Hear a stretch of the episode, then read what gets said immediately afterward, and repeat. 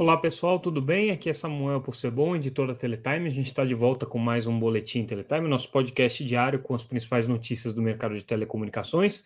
Hoje a gente traz um podcast um pouquinho mais resumido, mas amanhã vai ter também. Sexta-feira a gente vai fazer uma edição é, que normalmente a gente não costuma fazer, mas amanhã, por razões que eu não vou contar agora, amanhã a gente vai ter uma nova edição. Então, por isso, vai ser um pouquinho mais é, sucinto é, o nosso podcast de hoje. Começando com a principal notícia do dia, o acordo firmado entre a Vero e a Fibrasil para um acordo de uso de rede neutra por, pelo período de 10 anos.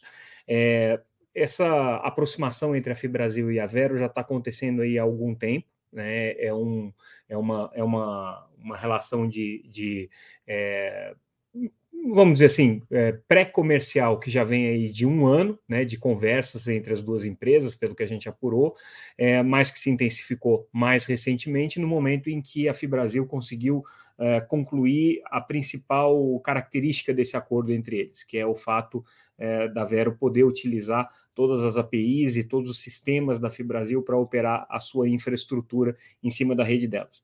O outro componente dessa história é a oferta que supostamente foi feita pela Fibrasil para aquisição da Vero. É claro que a Fibrasil não comenta sobre isso, a Vero também não comenta sobre isso, mas a gente sabe que existe aí uma conversa na mesa, né? E a perspectiva é que a Fibrasil acabe é, adquirindo aí a, a, a Vero se conseguir chegar num entendimento com relação aos valores. Mas o resumo da história toda e o que é importante desse, desse é, processo é que é o segundo acordo é, âncora relevante que a Fibrasil anuncia essa semana. Começou a semana é, anunciando o acordo com a Sky para ser a provedora de rede neutra para os serviços de banda larga da Sky e agora também com a Vero. A Vero é uma operadora importante que já tem aí é, quase 800 milhões, 800 mil assinantes, perdão, é, tem crescido num ritmo bastante intenso é, e é um dos players regionais aí considerados mais fortes e mais relevantes dentro do processo de, de é, consolidação que a gente está vendo no mercado. A Fibrasil é uma das é, três grandes, quatro grandes operadoras de redes neutras brasileiras, ao lado da Vital, que é a, a, operadora de rede neutra mais próxima da Oi, ligada à Oi, que tem a Oi como grande cliente, é, a iSystem, que tem a TIM como grande cliente, mas a iSystem parece estar meio longe aí dessa competição, e a American Tower, que atua é, principalmente no mercado de Minas Gerais.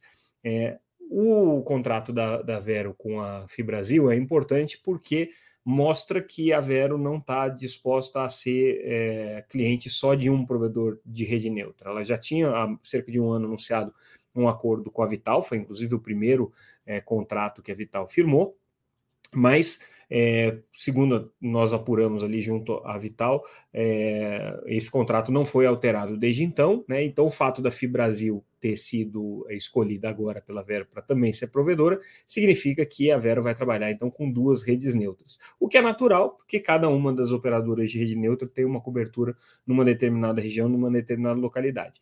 Isso intensifica também a estratégia da Vero de ampliar a sua infraestrutura com rede não própria, usando rede é, de uma operadora de rede neutra, que é um marco importante porque começa a desbravar e desanuviar um pouco esse cenário aí de uso de redes é, terceirizadas, né, de infraestrutura terceirizada, coisa que até então os provedores de acesso regionais não vinham fazendo, não gostam de fazer. Então, esse marco é importante do acordo entre a FIBrasil e a Vera, um acordo de 10 anos, podendo ser prorrogado aí por períodos de 5 anos, enfim, né? E a gente não tem detalhes de onde que são é, esses, esses acordos, porque são termos confidenciais aí. Então, onde que eles vão é, é utilizar a rede da FIBrasil é uma questão que a gente vai começar a ver agora com o lançamento dos serviços, propriamente dito. Mas notícia importante. É, hoje também saiu a regulamentação é, do, do, da, da, do, do, processo de seleção dos projetos para uso do, de recursos do FUST.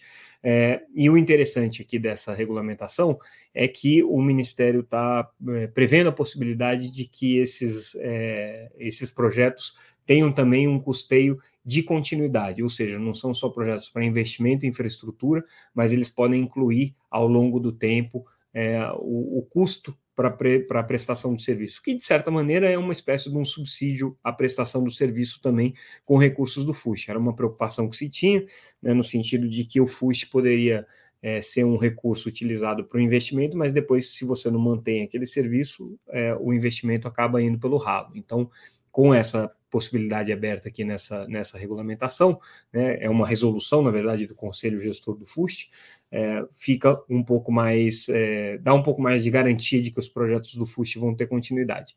Mas aí a gente retomou também com o Ministério aquela questão da aplicação dos recursos destinados a escolas conectadas, né, que por lei 18% dos recursos do FUST deveriam ser destinados a isso. É, no caso dos projetos é, não reembolsáveis, é, o Ministério previu no orçamento do próximo ano 10 milhões de reais, o que dá até mais do que 18% nessa modalidade é, de projetos não reembolsáveis, mas no caso de projetos é, reembolsáveis, que são é, a maior parte do orçamento do FUSH, né, não existe nenhuma previsão específica. Né? Então, a gente levantou justamente essa questão, o que, que acontece né, na, na, na, hipótese desses recursos não serem utilizados. Então, o Ministério esclareceu o seguinte: primeiro, é, que entre os projetos que vão ser é, selecionados, a questão de é, serem projetos relacionados à educação vai ter, obviamente, a prioridade, porque tem que chegar nessa cota. Né? Então, o Ministério está prevendo isso, é, vai criar incentivos para que as empresas apresentem projetos destinados à área de educação, justamente para poder garantir aí pelo menos a aplicação de 18% desses recursos, que não impede também que seja mais, né? E a outra explicação importante que eles deram é que caso não haja é, projetos na área de educação, não haja interesse, isso daí seria jogado para o exercício fiscal do FUST do ano seguinte. Então, o dinheiro não se perderia, não voltaria para o tesouro, não ficaria contingenciado. É um recurso que vai ser realocado para aplicações é, no ano seguinte ou aplicações em outras modalidades. Aí tem, a gente vai ter que avaliar se isso não vai criar nenhum tipo de conflito com a legislação que pede os 18% para educação, porque é, né, não existe uma exceção para que se aplique em, outras, em outros tipos de projetos. Então, o Ministério ainda vai ter que lapidar um pouco isso, mas, enfim, é, mostram aí atenção e preocupação com esse tema que a gente levantou essa semana é, numa reportagem que falava justamente disso. Hoje também o Conselho da Anatel é, prorrogou oficialmente a, a liberação é, de, de espectro para 5G em, em, algumas capitais, são 15 capitais que ainda não conseguiram é, ter um índice satisfatório de é, é mitigação dos processos de interferência, e por isso mesmo é, o Anatel, o, o, o GAISP, né, que é o grupo gestor, tinha já apontado a necessidade de se prorrogar por 60 dias o prazo para cumprimento de metas nessas localidades, o conselho é, diretor da Anatel então é, aprovou isso, né, deu, deu o aval para essa decisão, assim como é, deu a, a, o aval, a liberação formal para entrada em funcionamento do serviço de 5G em Florianópolis, Palmas, Rio de Janeiro, Vitória, que eram cidades que já estavam ali indicadas pelo GAISP, que tinham condições de ter o processo inicial e ter o 5G ativado na faixa de 3,5 GHz. Então, essa etapa aqui está concluída,